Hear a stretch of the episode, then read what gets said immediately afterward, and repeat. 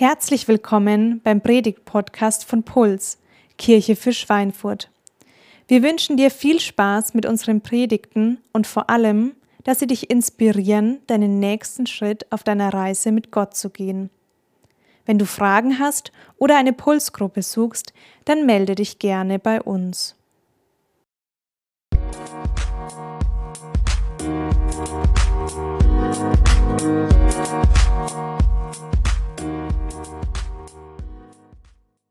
Ja, wunderschönen guten Morgen. Schön, dass du da bist. Schön, dass wir diesen Vormittag zusammen erleben können. Ich glaube, gerade in einer Zeit, wo es ähm, sich wieder Angst breit macht, wo ähm, irgend so ein bestimmtes Virus uns wieder so unseren, unseren Kopf ausfüllen möchte, unser Denken ausfüllen möchte, es ist gut, wenn wir uns auf Gott ausrichten, wie wir es gerade auch mit den Liedern schon gemacht haben und äh, auf Jesus schauen, der was ganz anderes in uns und mit uns machen möchte. Deswegen richtig gut, dass du heute Morgen hier bist und dass wir diesen Gottesdienst zusammen erleben können. Mein Sohn Theo ist gerade in der, in der Phase, wo er immer wieder die gleiche Frage stellt, nämlich warum? In ganz unterschiedlichen Variationen stellt er mir die Frage, warum? Und zum Beispiel stellt er auch mal so komplizierte Fragen wie, warum haben wir eine neue Dusche? Gestern stand ich in der Dusche, die wir seit fünf Jahren haben, und er fragt mich, warum haben wir eine neue Dusche?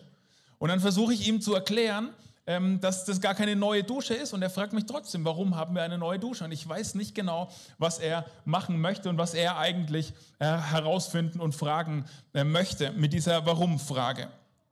Und es nervt mich auch manchmal, weil ich diese Fragen einfach nicht beantworten kann. Ähm, ich bin gerade noch ein bisschen äh, irritiert hier von den Sachen hinter mir.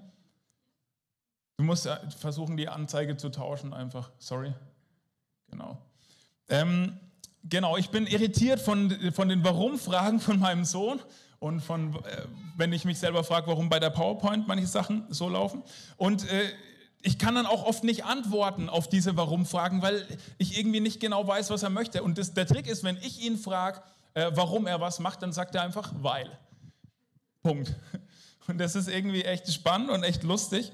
Aber eigentlich ist es total gut, finde ich, wenn, äh, wenn wir lernen, warum zu fragen und wenn das in unserem Leben nie aufhört, dass wir warum fragen. Und ähm, weil diese Warum-Fragen uns zum Kern führen, weil die Warum-Fragen uns dahin führen, dass wir uns mit den wirklich wichtigen Sachen auseinandersetzen. Und in der, im November haben wir zwei Warum-Fragen gestellt. Die erste Warum, warum lässt Gott uns Leid zu? Und wenn dich das interessiert und das verpasst hast, schau das dir gerne nochmal an auf unserem YouTube-Kanal oder auch unser Podcast. Und heute wollen wir uns die Frage stellen, warum gibt es die Kirche? Und vielleicht ist das auch eine Frage, die du, die, die du dir schon gestellt hast, weil scheinbar hat Kirche ja an Relevanz verloren und sich vielleicht auch eigentlich selbst abgeschafft über die Jahrhunderte und ist jetzt einfach gar nicht mehr so wichtig, wie es vielleicht mal war. Vielleicht denkst du auch, äh, Kirche ist nur dazu da, um Streit zu äh, verursachen, um Kriege anzufangen oder irgendwelche anderen Skandale zu produzieren. Oder vielleicht ist in deinem Denken Kirche auch irgendwie rückständig, konservativ und hat irgendwie nichts mehr beizutragen zu, zu dem Leben, zu dem wirklichen Leben und zu unserer Gesellschaft. Und deswegen wollen wir uns heute die Frage stellen, warum gibt es die Kirche? Und auch gleich weitergehen zu der Frage und die mitbeantworten, warum gibt es unsere Kirche, diese Kirche hier, die Pulskirche. Und ganz am Anfang habe ich euch eine Grafik mitgebracht, ein Konzept, das heißt ähm, Golden Circle. Das ist von äh, Simon Sinek, das ist so ein Unternehmensberater, der hat das mal in einem TED-Talk äh, entwickelt. Und zwar sagt er, dass ähm, wenn man irgendwie überlegen will, wie gestaltet man eine Kirche, ein Unternehmen, was auch immer, vielleicht auch eine Familie, dann ist die erste Frage, die man sich stellen muss, warum macht man das, was man tut? Die zweite Frage ist dann, wie macht man das? Ähm, und dann ähm, außen im, im äußersten Kreis erst, was konkret tut man? Und könnte es sein, dass wir oft über die Fragen wie und was äh, nachdenken und diskutieren und uns vielleicht sogar manchmal streiten? Aber die eigentlich viel wichtigere Frage im Kern, nämlich die Warum-Frage, vergessen. Und als zweites habe ich euch mal noch ein Bild äh, von, von Kirche mitgebracht.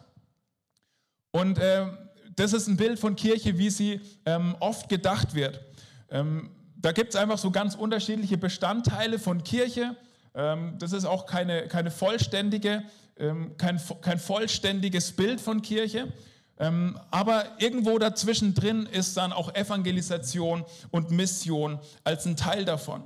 Und vielleicht denkst du jetzt heute Morgen hier, hey, ja, okay, das war mir schon klar, wenn ich in diese Kirche gehe, dann sprechen die plötzlich vom Missionieren und das ist ja völlig out im 21. Jahrhundert. Das, da, da kannst du ja im 21. Jahrhundert nicht mehr drüber sprechen, weil das macht man einfach nicht. Das ist ja völlig toleranzverachtend, das kannst du ja voll vergessen. Ich bin der Meinung, wir alle missionieren.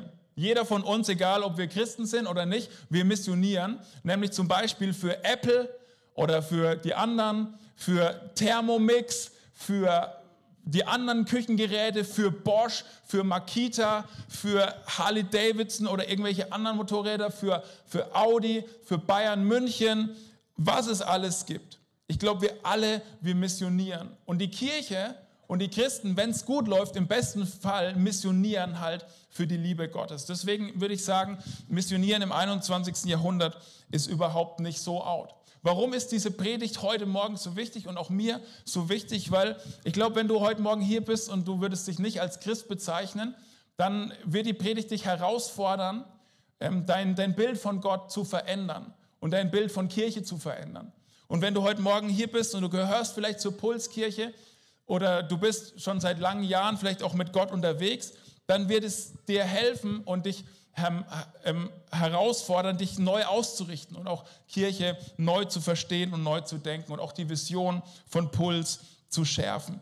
Und ich möchte mit euch einsteigen ähm, in den Bibeltext, und zwar in den Bibeltext aus Johannes 20, die Verse 19 bis 23, da werden wir zusammen reinschauen. Und das Setting, die Umstände sind folgende, nämlich, dass Jesus gekreuzigt wurde und er ähm, ist tot und seine engsten Freunde sitzen zusammen in so einem Raum und denken sich, Alter, Jesus wurde umgebracht, als nächstes sind wir dran, jetzt geht es uns an den Kragen. Und der Augenzeuge Johannes, der mit in diesem Raum war, beschreibt es folgendermaßen. Johannes 20, Vers 19. Es war am Abend jenes ersten Tages der neuen Woche. Die Jünger hatten solche Angst vor den Juden, dass sie die Türen des Raumes, in dem sie beisammen waren, verschlossen hielten. Also Jesus ist tot und diese, diese Männer die, und Frauen, die in diesem Raum sind, die waren drei Jahre mit Jesus unterwegs und er hat ihnen was gezeigt, irgendwie, was sie vorher noch nie erlebt haben. Er hat irgendwie wie so ein neues Movement angefangen. Die Leute waren begeistert von diesem Jesus. Sie waren mit diesem Jesus unterwegs. Und jetzt ist Jesus umgebracht worden. Er ist tot. Das Movement ist vorbei. Die Jünger haben Angst und denken, hey, wenn sie Jesus umbringen, wollen sie als nächstes umbringen. Und sie, sie haben Angst. Und in diesem Moment gibt es keine Kirche, keinen einzigen Jesus-Nachfolger, überhaupt gar nichts. Und dann geht es weiter. Vers 19. Mit einem Mal kam Jesus, trat in ihre Mitte und grüßte sie mit den Worten, Friede sei mit euch. Dann zeigte er ihnen seine Hände und seine Seite. Als die Jünger den Herrn sahen, wurden sie froh. Und das ist der Moment, der Augenblick, wo, wo sich alles verändert, wo von jetzt auf gleich alles anders wird. Weil, weil die Jünger merken, okay, krass, dieser Jesus, der ist doch nicht tot. Der ist doch nicht tot geblieben, sondern er ist von den Toten auferstanden und er begegnet ihnen. Und sie sehen ihn, sie haben gesehen, wie er tot war und jetzt sehen sie, dass er lebt. Und dieser Moment ist für sie das Gütesiegel auf allen Aussagen, die Jesus vorher ihnen gegenüber gemacht hat. Und das ist auch der Grund, warum ich selber an Gott glaube, warum ich persönlich äh, mich als Christ bezeichnen würde, als Nachfolger von Jesus. Weil, wenn jemand seinen Tod vorhersagt, und das hat Jesus immer wieder gemacht, wenn jemand seinen Tod vorhersagt und sagt, dass er drei Tage tot sein wird und dass er dann von den Toten auferstehen wird, wenn jemand das macht und dann zieht das durch, dann glaube ich ihm auch alles andere. Und für die Jünger ist es genau dieser Moment. Sie denken sich, wenn Jesus, wenn Jesus lebt, wie er es gesagt hat, dann kann ich ihm auch glauben, was er alles sonst noch gesagt hat. Und es ist wie das Gütesiegel auf den Aussagen von Jesus. Und das, das macht sie froh, wie Johannes das bezeichnet. Und ich glaube, das ist biblisches Understatement. Ich glaube, die waren außer sich vor Freude. Ich glaube, sie waren ekstatisch und konnten es einfach nicht fassen. Und was macht Jesus in diesem Moment? Was spricht er in diesen Moment rein? Vers 21. Er sagt, Friede sei mit euch, sagte Jesus noch einmal zu ihnen. Wie der Vater mich gesandt hat, so sende ich jetzt euch. Und er hauchte sie an und sagte, empfangt den Heiligen Geist. Wem ihr die Sünde vergebt, dem sind sie vergeben. Wem ihr sie nicht vergebt, dem sind sie nicht vergeben. Und es ist ein ganz spannender Moment. Es ist der Moment, wo Jesus seine Job Description, seine Aufgabenstellung, seinen Auftrag zur Job Description, zur Arbeitsbeschreibung, zum Auftrag seiner Nachfolger macht. Das ist der Moment, wo er sagt, hey, jetzt geht dieses Jesus-Movement eigentlich erst richtig los. Und er, er gibt ihnen diese Ausrüstung und ich glaube nicht, dass die Jünger in dem Moment wirklich den Heiligen Geist bekommen haben. Ich glaube, das ist an Pfingsten passiert. Aber er sagt ihnen, hey, da wird, das ist wie so so ein Versprechen, da wird der Heilige Geist kommen und er gibt ihnen eine Verantwortung und sagt, ihr habt die Verantwortung dafür, ihr tragt Mitverantwortung dafür, dass Menschen ähm, Vergebung erleben können, dass Menschen wieder zurückkommen können zu Gott. Und er benutzt das Wort Sünde, was bedeutet getrennt sein von Gott. Und er sagt, hey, ihr habt die Verantwortung, ihr bekommt diese Job Description, ihr seid ein Teil davon, dass Menschen zurückkommen können zu Gott. Und er sagt, und, und das ist, diese beiden Worte sind wichtig, das Wort wie und das Wort so. Er sagt, genauso wie ich gesandt bin, so sende ich euch. Und vielleicht müssen wir uns jetzt die Frage stellen, ja, wie wurde denn Jesus gesandt? Wie hat der Vater im Himmel, wie hat Gott denn Jesus gesandt? Und da möchte ich mit euch einen kurzen Ausflug ins Lukas-Evangelium machen. Die erste Stelle, die ich euch mitgebracht habe, ist Lukas 19, Vers 10. Da sagt Jesus sowas wie, ähm, wie sein Visionsstatement vielleicht. Oder wenn er eine Visitenkarte gehabt hätte, wäre das da drauf gestanden. Jesus Christus und dann dieser Satz. Oder WhatsApp-Status oder wie auch immer du es dir vorstellen möchtest. Und zwar sagt er in Lukas 19, Vers 10 folgendes. Und der Menschensohn ist gekommen, um zu suchen und zu retten, was verloren ist. Und damit macht er deutlich, warum er hier ist, wie er gesandt wurde. Jesus hat alles aufgegeben. Jesus war bei Gott als Sohn Gottes im Himmel und er ist auf die Erde gekommen. Weißt du, Gott ist kein Typ des ersten Jahrhunderts im Mittleren Osten gewesen, aber ist einer geworden. Warum? Jesus sagt es hier, um Menschen zu suchen und zu retten. Und Jesus macht hier von Anfang an deutlich, dass er nicht für sich da ist, sondern für andere. Jesus ist nicht für sich da, sondern für andere. Und dieses Mindset erklärt er im ganzen Lukas-Evangelium und ganz besonders in einem Kapitel im Lukas-Evangelium, nämlich in Lukas Kapitel 15. Und er erzählt da drei Gleichnisse, drei Geschichten, wo er das deutlich macht. Und ich möchte in eins kurz mit euch eintauchen und habe das euch mal mitgebracht. Lukas 15 ähm, ab Vers 1. Da steht folgendes. Jesus war ständig umgeben von Zolleinnehmern und anderen Leuten, die als Sünder galten. Da taucht auch wieder dieses Wort Sünder auf. Und was meint Jesus damit? Damit meint er Menschen, die getrennt waren von Gott und die eben nicht in so einer Verbindung mit Gott gelebt haben. Und man hat es an ihrem Leben gesehen und man hat es an ihrem Leben gespürt. Und er sagt, sie wollten ihn alle hören, diese Menschen. Die Pharisäer und Schriftgelehrten, die fromme Elite der damaligen Zeit, waren darüber empört. Dieser Mensch gibt sich mit Sündern ab und ist sogar mit ihnen, sagten sie.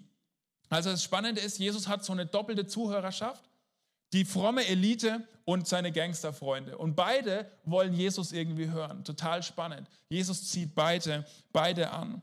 Da erzählt er ihnen folgendes Gleichnis. Vers 4. Angenommen, einer von euch hat 100 Schafe und eins davon geht ihm verloren. Lässt er dann nicht die 99 in der Steppe zurück und geht den Verlorenen nach, bis er sie findet. Und wenn er es gefunden hat, nimmt er es voller Freude auf seine Schultern und trägt es nach Hause. Dann ruft er seine Freunde und Nachbarn zusammen und sagt zu ihnen, freut euch mit mir. Ich habe das Schaf wiedergefunden, das mir verloren gegangen war.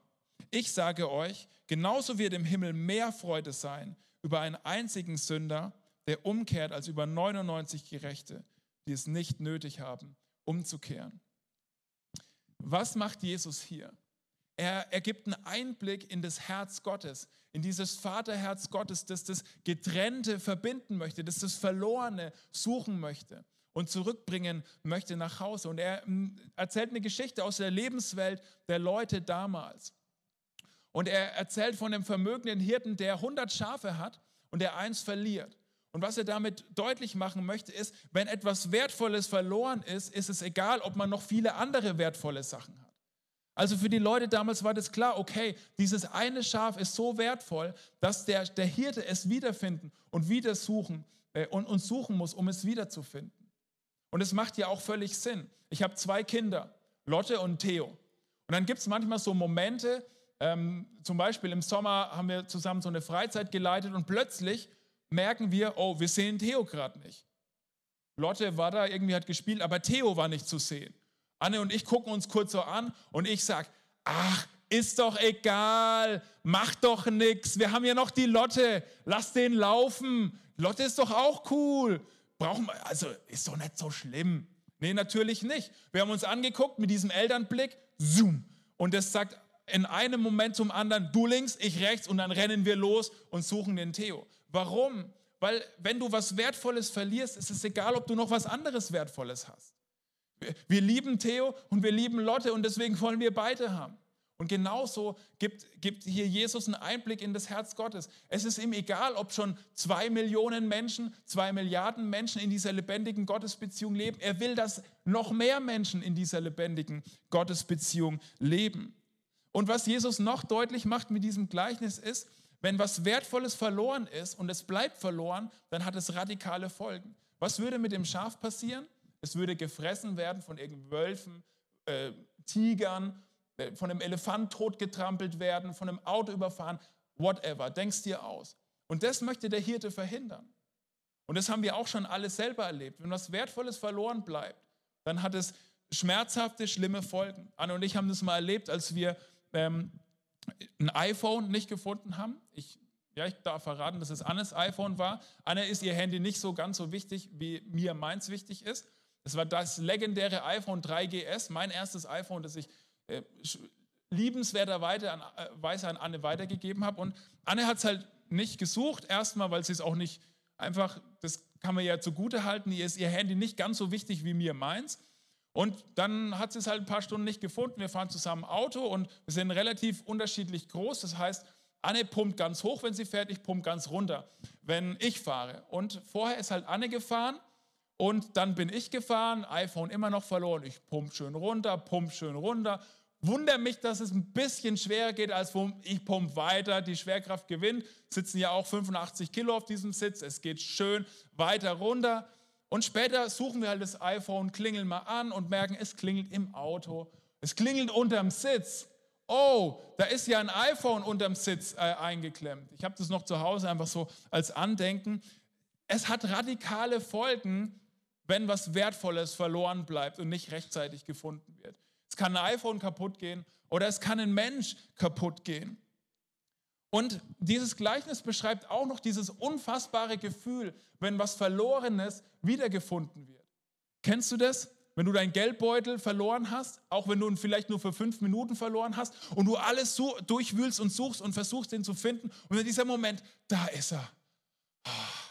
Oder die Handtasche oder den Autoschlüssel oder was auch immer. Dieses unbeschreibliche Gefühl, wenn was Verlorenes wiedergefunden ist. Und das beschreibt dieses Gleichnis auch, nämlich was ist das Ergebnis von diesem Gleichnis? Eine Freudenparty. Eine Freudenparty. Und das ist ein weiterer Blick in das Herz Gottes, der sagt, ich freue mich besonders, wenn Menschen, die nichts mit Gott zu tun haben wollten, zurückkommen zu Gott und entdecken, wie das Leben mit diesem Gott eigentlich aussehen könnte. Und Jesus erzählt noch zwei weitere Gleichnisse in diesem Kapitel und ich habe euch eine Übersicht dazu mitgebracht. Das erste Gleichnis ist eben das von diesem verlorenen Schaf und es wird immer gezeigt, was, was es kostet, die Person, ähm, was es die Person kostet, die sucht. Nämlich in diesem Fall ein Vermögen. Er lässt die 99 Schafe ein Vermögen zurück, um dieses eine Schaf zu finden. Danach erzählt Jesus noch ein Gleichnis, wo eine junge Frau eine Münze verliert und wahrscheinlich war das aus so einem Diadem, das wie so ein Verlobungsring war, wo zehn Münzen oben drin waren.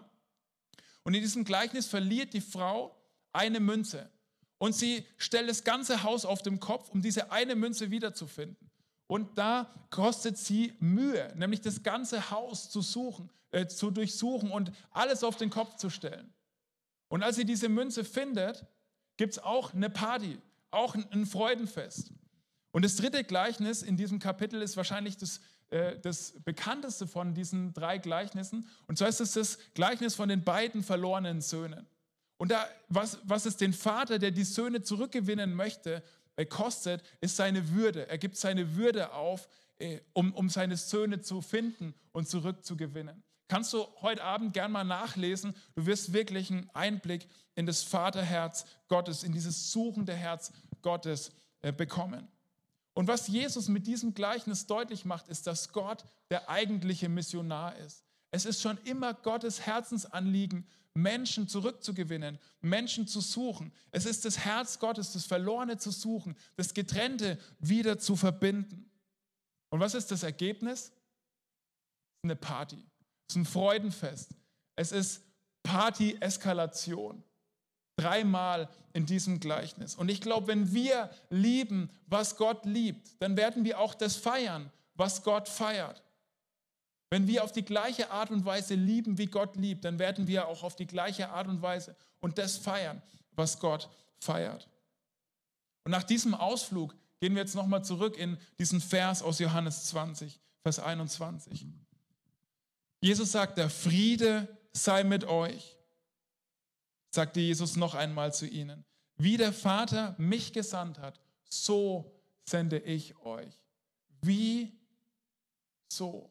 Genauso wie der Vater Jesus gesandt hat, sendet Jesus seine Jünger. Und für, für seine Azubis, für die Freunde von Jesus, die Jungs und Mädels, die in diesem Raum sind, ist es mindblowing. Und sie bekommen, glaube ich, so ein Flashback. Und vielleicht denken sie an den Moment, als Jesus diese drei Gleichnisse aus Lukas 15 erzählt hat. Sie denken an die Geschichten, die Jesus erzählt hat. Sie denken vielleicht an ihre erste Begegnung mit Jesus selber, Matthäus zum Beispiel, der verachtet war, der ein Zöllner war, das so das Unterste, was du damals sein konntest. Und Jesus kommt zu ihm und sagt, hey, ich lade dich ein, mir nachzufolgen. Oder Nathanael, der, der über die Heimatstadt von Jesus gelästert hat und damit seine ganze Familie beschimpft hat, der wurde von Jesus eingeladen und Jesus hat zu ihm gesagt, folge du mir nach, komm mit mir mit, ich möchte dir was zeigen. Ich möchte, dass du mein, mein Azubi wirst. Oder sie erinnern sich, wie Jesus Frauen begegnet ist wie er Frauen auf eine ganz andere Art und Weise behandelt hat, wie er die, die Niedrigsten in der Gesellschaft nach hochgehoben hat, wie er Aussätzigen begegnet hat, die unberührbar waren, wie er sie berührt hat, wie er Menschen geheilt hat, wie er letztlich ihnen selber die Füße gewaschen hat und wie er letztlich am Kreuz gestorben ist, um es möglich zu machen, dass sie zurückkommen können in diese Gottesbeziehung. Und ich glaube, an all das denken die Jünger in diesem Moment. Sie denken sich, wie sendet er uns. Genau so sendet er uns. Genauso wie Jesus selber gelebt hat, sendet er seine Nachfolger, seine Jünger, genauso zu leben. Und Jesus macht deutlich, was für mich als Einzelperson galt, soll für euch als Kollektiv gelten, soll für euch als Gemeinschaft gelten. Und in diesem Moment macht Jesus seinen Auftrag, den Auftrag von Jesus, von Jesus zum Auftrag der Kirche und damit auch zum Auftrag von Puls. Der Auftrag von Jesus, den Jesus von seinem Vater im Himmel bekommen hat, macht er zum Auftrag der Kirche und damit auch zum Auftrag von Puls, weil wir uns in dieser Tradition wissen, weil wir uns als Nachfolger von Jesus sehen. Deswegen haben wir den gleichen Auftrag, wie Jesus ihn auch hatte. Und zusammenfassend könnte man sagen, um das auf, auf einen Punkt zu bringen, wie Jesus nicht für sich da war, sondern für andere, so ist die Kirche nicht für sich da, sondern für andere. Wie Jesus nicht für sich da war, sondern für andere, so ist die Kirche nicht nur für sich alleine da, sondern für andere. Kirche ist kein Selbstzweck. Kirche hat den Zweck nicht in sich selbst, einfach nur, um zusammen zu sein und warmen Käsekuchen zu futtern und zu kuscheln. Auch schön, kann man auch mal machen. Aber Kirche hat keinen Selbstzweck. Kirche hat einen klaren Auftrag. Und zwar den gleichen Auftrag, wie Jesus ihn auch hatte. Wir haben den gleichen Auftrag wie Jesus. Und damit zurück zu der Ausgangsfrage, warum gibt es die Kirche? Warum gibt es die weltweite Kirche denn eigentlich? Eigentlich ist es ganz einfach, damit Menschen die Liebe Gottes erleben können damit Menschen die Liebe von Jesus erleben können und zurückfinden können zu Gott und zurückfinden können in das wahre und wirkliche Menschsein und ein Zuhause bei Gott erleben können. Und das haben wir auch als Vision von, von Puls, von dieser Kirche hier formuliert.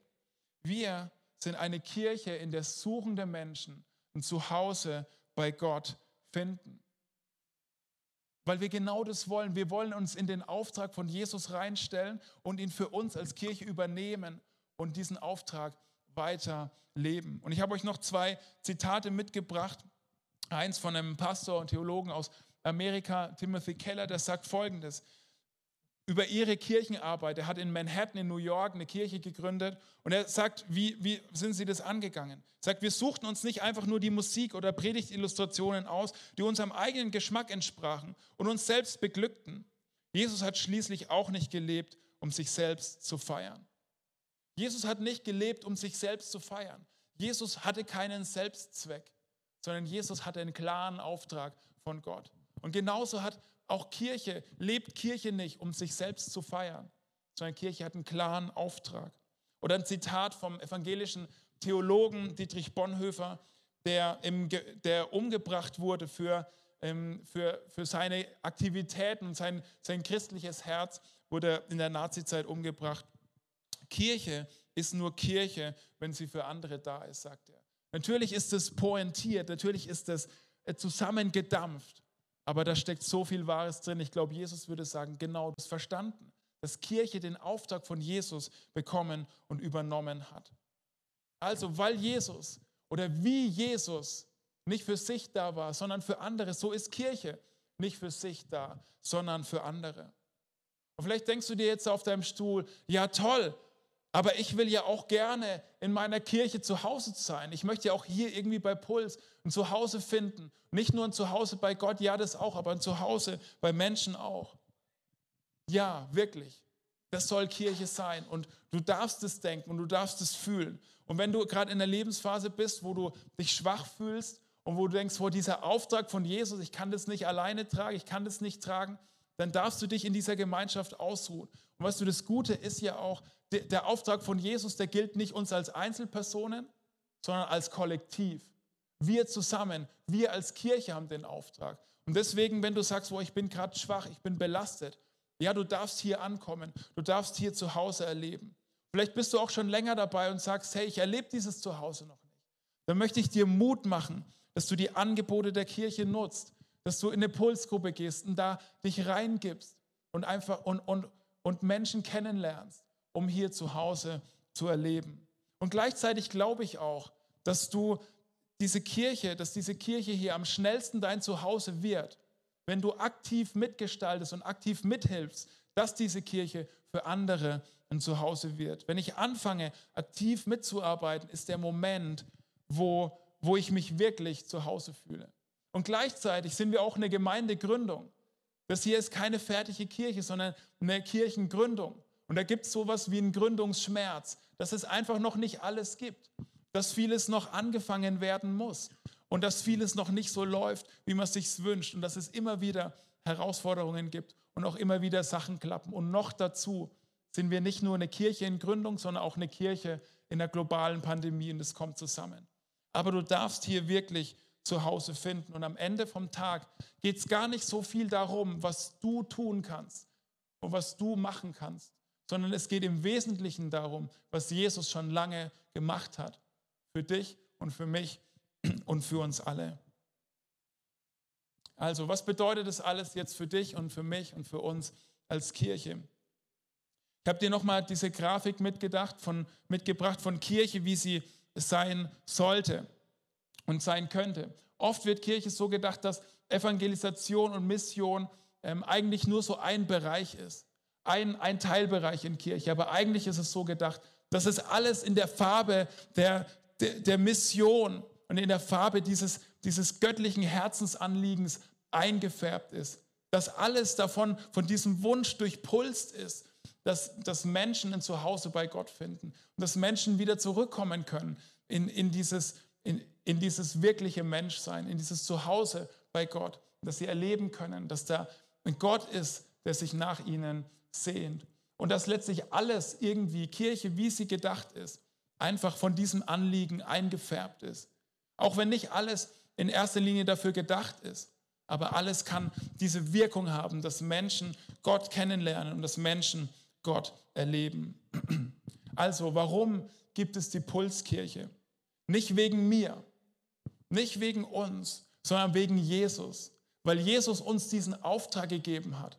Und wegen dir, damit du das erleben kannst, was Jesus mit deinem Leben vorhat und was er mit deinem Leben und aus deinem Leben machen könnte. Und es geht nicht in erster Linie darum, eine frische, hippe, moderne, dynamische, was auch immer Kirche zu haben, sondern es geht in allererster Linie darum, eine Kirche zu haben und zu sein, in der Menschen diesen Jesus kennenlernen können und Menschen ein Zuhause bei Gott finden können. Und es geht um die Menschen, die jetzt noch nicht hier sind. Und es geht um die Menschen, die Fragen an diesen Glauben haben und Fragen an diesen Gott haben und sagen, hey, ich würde ja gerne glauben, aber ich kann gar nicht glauben.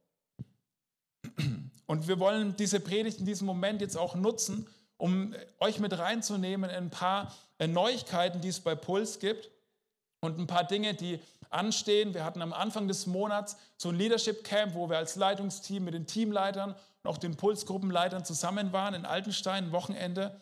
Und wir haben viel über Kirche nachgedacht und geredet und auch einige Infos die wir euch weitergeben wollen. Und das erste ist, dass wir eine neue Pulsgruppe gestartet haben. Und zwar ähm, passiert es öfter bei Puls, dass neue Pulsgruppen anfangen. Es werden auch mal welche beendet und dann wieder neue angefangen. Aber das ist ein ähm, Moment, wo wir, den wir einfach mit euch teilen wollen. Wir haben nämlich eine Pulsgruppe in Würzburg äh, angefangen. Und Benne und Sophie, die ihr hier auf dem Bild seht, genau, darf man sich freuen, ähm, die auf dem Bild seht, die, die starten diese Pulsgruppe. Und zu der Zahl 5 ähm, möchte ich noch was sagen, nämlich als wir vor drei Jahren die ersten Gedanken dieser Kirchengründung hatten und mit einem kleinen Team so Visions, Visionsbrunches hatten, da haben wir gesagt, okay, die Zahl 5 steht für das Mindset, dass wir innerhalb der ersten fünf Jahre unserer Kirche eine neue Kirche gründen wollen. Warum? Weil wir glauben, dass gesunde Kirchen neue Kirchen gründen. Und weil wir Statistiken gelesen haben, dass wenn eine Kirche das in den ersten fünf Jahren nicht macht, dann macht sie es nie mehr. Und wir wollten es einfach als ein Mindset haben, dass wir nicht nur für uns da sein wollen, sondern für die ganzen Menschen, die Jesus noch nicht kennen. Und wir haben gesagt, okay, wir sehen es entspannt. Wenn es nicht nach fünf Jahren klappt, sondern nach sechs, ist auch kein Problem. Und nach vier wäre es auch nicht so schlimm. Aber wir hatten überhaupt keine Idee, wie könnte das passieren, wie könnte das sein. Und jetzt hat sich äh, was ergeben, nämlich dass äh, Leute, die mit uns in Kontakt stehen und auch Benne und Sophie zum Beispiel, Teil der Pulskirche sind, aber in Würzburg leben und studieren und arbeiten. Und es sind noch einige mehr, einige sind auch heute Morgen hier. Und seit äh, Oktober gibt es ähm, eine Pulsgruppe in Würzburg mit äh, circa acht bis zehn Leuten, die sich da wöchentlich treffen. Und vielleicht ist es der erste Schritt in äh, unsere, unsere nächste Gemeindegründung, in unsere nächste Kirchengründung. Wir machen das komplett ohne Druck, aber mit der Bereitschaft, dass Gott vielleicht was tun möchte, dass Gott vielleicht ähm, in Würzburg was anfangen möchte, in Würzburg was starten möchte. Also, wir haben eine neue Pulsgruppe in Würzburg gestartet. Und das Zweite ist, dass wir eine neue Anstellung planen. Wir als äh, Kirchengründung, als Gemeindegründung finanzieren momentan eine halbe Stelle, wo ich eine halbe, meine halbe Arbeitszeit investieren darf, um äh, in diese Kirche, in die Leitung der Kirche, auch in Bereiche voranzubringen, in Leiter zu entwickeln, äh, Konzepte zu entwickeln. Und wir haben das Gefühl, dass wir da noch mehr investieren wollen. Aber nicht in meine Anstellung, sondern wir wollen versuchen, den Christian Göttemann, der auch von Anfang an Teil des Leitungsteams ist, extrem viel investiert, in Pulsgruppen äh, investiert, dass neue Leute in der Kirche ankommen können, einen Tag anzustellen. Und das wollen wir so bald wie möglich machen. Sobald die Finanzen irgendwie das schultern können, wollen wir das ähm, möglich machen. Und das wollen wir einfach jetzt schon mal mit euch teilen. Ähm, damit ihr das wisst und auch mittragen könnt, ähm, betend, ähm, vielleicht auch auf andere Art und Weise. Eine dritte wichtige Info ist, dass wir ein neues Gottesdienstformat geplant haben. Und zwar haben wir ja nur zweiwöchentlich Gottesdienst. Das ist vielleicht auch schon ein bisschen anders, als es in vielen Gemeinden der Fall ist, in vielen Kirchen der Fall ist. Das hat den Grund, dass uns Kleingruppen so wichtig sind. In denen treffen wir uns wöchentlich. Aber wir wollen auch das was Gottesdienste betrifft, erweitern und wollen ein neues Gottesdienstformat einführen, und zwar einen Brunch-Gottesdienst, der auch Sonntagmorgen um 10.30 Uhr stattfinden wird, der aber ein bisschen anders aussieht als der Gottesdienst, wie er heute Morgen ist. Bisschen lockerer, bisschen mehr, ähm, bisschen mehr Gemeinschaft, bisschen mehr Interaktion. Jeder bringt was mit zu dem Brunch. Wir haben einfach Gemeinschaft als Kirche. Es gibt vielleicht eine Worship-Zeit. Es gibt vielleicht ähm, äh, Infos aus der Kirche und wir feiern Gottesdienst, aber nicht auf die klassische Art und Weise, wie man es vielleicht kennt, sondern auf eine Art und Weise, die sehr gemeinschaftsorientiert ist und die gemeinschaftsgetrieben ist. Das Problem ist, dass dieses Gottesdienstformat nicht äh, von Corona-Verordnungen abgedeckt ist und wir deswegen noch nicht sagen können, wann führen wir das ein. Wir hätten gehofft im Januar, aber das können wir jetzt natürlich gerade noch nicht äh, sagen, sondern es wird ein Gottesdienstformat sein, wo, wo man einfach ja, Gemeinschaft erlebt und sich durchmischt. Und ihr wisst es alles selber, das ist momentan ein bisschen ungünstig. Aber sobald es geht, wollen wir dieses Format einführen und einmal im Monat diesen Brunch-Gottesdienst feiern.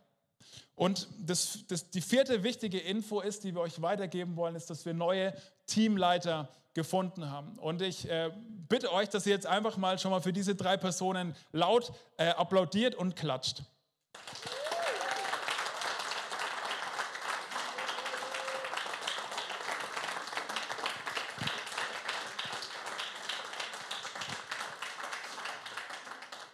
Und jetzt stelle ich sie euch auch noch vor. Der Elias wird den Bereich Finanzen leiten und übernehmen, macht er auch schon seit einem Jahr. Und jetzt ähm, wollen wir das auch hier so nochmal offiziell ähm, so benennen. Die Birte wird den Bereich Seelsorge und Gebet starten, anfangen, aufbauen. Und der Benne, Benedikt Ahrens, äh, fängt den Bereich Kommunikation an. Alles, was mit Design, mit Gestaltung, mit, mit Werbung, mit Marketing, USW zu tun hat, wird er anfangen aufzubauen, Social Media etc.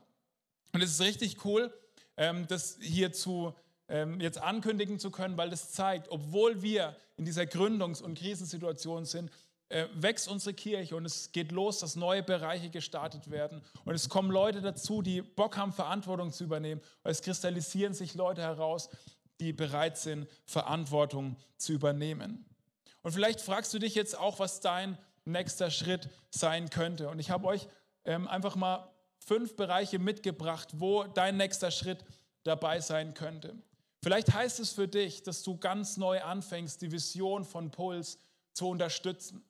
Mit deinem Herzen, dass du dich da ganz neu reingibst und sagst, okay, dieser Auftrag von Jesus, der ist auch unser Auftrag und ich möchte gucken, wie ich das in meinem Alltag leben kann. Vielleicht heißt es, dass du heute ganz neu dein Herz diesem Auftrag hingibst, ganz neu dieser Vision hingibst. Vielleicht heißt es, dass du anfängst, ganz konkret für Menschen zu beten in deinem Umfeld, die diese Liebe von Jesus erleben müssen und dieses Zuhause bei Gott ganz dringend brauchen. Das Zweite könnte sein, dass du vielleicht anfängst, ganz bewusst für Puls zu beten. Wann hast du das letzte Mal für unsere Kirche gebetet? für die Menschen in unserer Kirche, für die Leiter in unserer Kirche. Lass uns das ganz neu aufs Herz nehmen, für Puls zu beten, gerade jetzt in dieser Zeit, ähm, wo wir herausgefordert sind als Gesellschaft, auch als Kirche herausgefordert sind, ganz neu zu beten für diese Kirche. Das Dritte könnte sein, vielleicht ist dein nächster Schritt, dass du sagst, okay, ich möchte hier zu Hause erleben und deswegen suche ich mir eine Pulsgruppe. Oder vielleicht hast du eine Pulsgruppe und warst schon länger nicht mehr da und hast irgendwie dich ein bisschen zurückgezogen, dann könnte es der Moment sein, wo du sagst, okay, ich gehe da ganz neu rein und ich möchte ganz bewusst auch zu Hause für mein Herz erleben. Weil das ist der Herzschlag unserer Kirchen, dass in vielen kleinen Gruppen Menschen zu Hause erleben. Oder vielleicht heißt es, dass du anfängst mitzuarbeiten, dass du dir einen Bereich raussuchst. Wir haben auf unserer Homepage ähm, eine Seite, die heißt Mitarbeiten. Da kannst du alle Bereiche sehen und wir bieten dir da sogar ein kurzes Gabencoaching an. Du kannst einen Gabentest anfordern und dann kannst du eine halbe Stunde oder auch länger mit jemandem aus dem Leitungsteam über deine Begabung sprechen. Und wir können Platz für dich hier in dieser Kirche finden.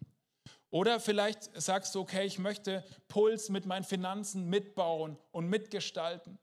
Vielleicht machst du das schon, dann kannst du überlegen, vielleicht, was ist da der nächste Schritt? Vielleicht ähm, sagst du, okay, ich möchte meinen Dauerauftrag erhöhen. Vielleicht sagst du, okay, ich möchte überhaupt erst anfangen, diese Kirche regelmäßig einfach mitzugestalten, auch durch meine Finanzen. Natürlich komplett freiwillig. Wir sind eine spendenfinanzierte Kirche. Alles, was wir machen, alles, was, was wir tun können, ist aus den Spenden von den Leuten, die das freiwillig geben. Und vielleicht bist du heute auch hier und du würdest dich gar nicht als Christ bezeichnen. Und wir haben jetzt richtig viel über Kirche geredet dann möchte ich dich einladen, einfach wiederzukommen und Kirche auszuprobieren. Auszuprobieren, ob diese Kirche hier und dieser Gott wirklich das hält, was er verspricht.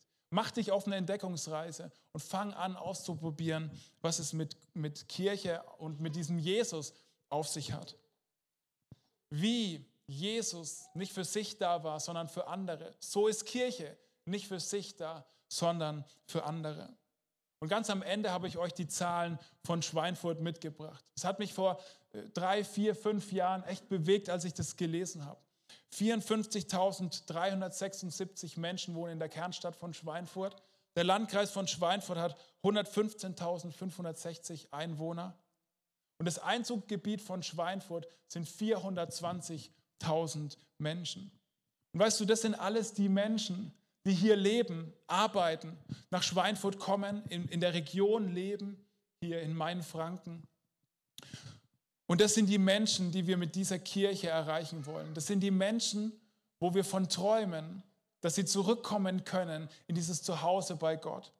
Und wir wollen dich einladen, ein Teil davon zu sein und es mitzubauen und es mitzumachen und den Auftrag von Jesus als deinen persönlichen Auftrag hier in dieser Kirche, in diesem Kollektiv anzunehmen. Und was mir dabei oft auffällt ist, und das ist ein Bekenntnis, das ich in allererster Linie über mich spreche und vielleicht möchtest du das auch bekennen, dass, mein, dass Deutschland kein harter Boden ist, aber mein Herz oft der harte Boden ist. Christen sprechen oft davon, hey, Deutschland ist ein harter Boden, Schweinfurt ist ein harter Boden. Niemand möchte mehr was von Gott wissen. Aber ich glaube, das stimmt nicht. Ich glaube, mein Herz ist der harte Boden, weil ich diesen Auftrag von Jesus und diese Liebe von Jesus nicht stark genug an mein Herz ranlasse, mein Herz davon nicht prägen lasse. Und deswegen möchte ich jetzt noch beten. Und wenn du magst, lege einfach deine Hand auf dein Herz mit dem Wunsch, dass Jesus dein Herz weich macht und dass Jesus dir zeigt, was dein nächster Schritt für diese Kirche, für dich persönlich und für dich in dieser Kirche sein könnte. Vielen Dank, Jesus, für diesen Moment im Johannesevangelium, wo du deinen Auftrag an die Kirche weitergibst. Und es ist so spannend, das zu lesen und in die Evangelien zu schauen, in die Berichte von deinem Leben, wie du das gelebt hast und wie du gelebt hast. Und du siehst jeden heute hier im Raum, wie wir über Kirche denken, was uns wichtig ist, was uns beschäftigt, welche Fragen wir haben. Und ich möchte beten, dass du uns zeigst, was unser Platz ist, was du tun möchtest, wo du uns herausforderst, den nächsten Schritt zu gehen. Und wir wollen für diese Kirche beten, dass du uns bewahrst, dass du uns segnest, dass du uns gebrauchst. Du siehst, in welcher Situation wir als Kirche sind, in der Gründung und gleichzeitig in so einer Krisensituation.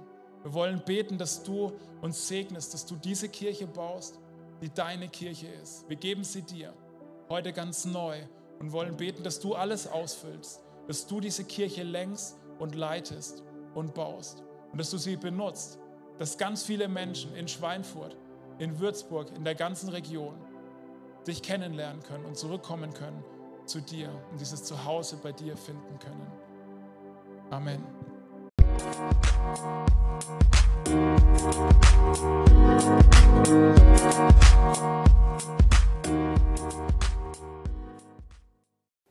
Wir hoffen, dass dir diese Predigt gefallen und geholfen hat. Wenn du Fragen hast, melde dich gerne bei uns. Alle Infos findest du auf www.puls-kirche.de.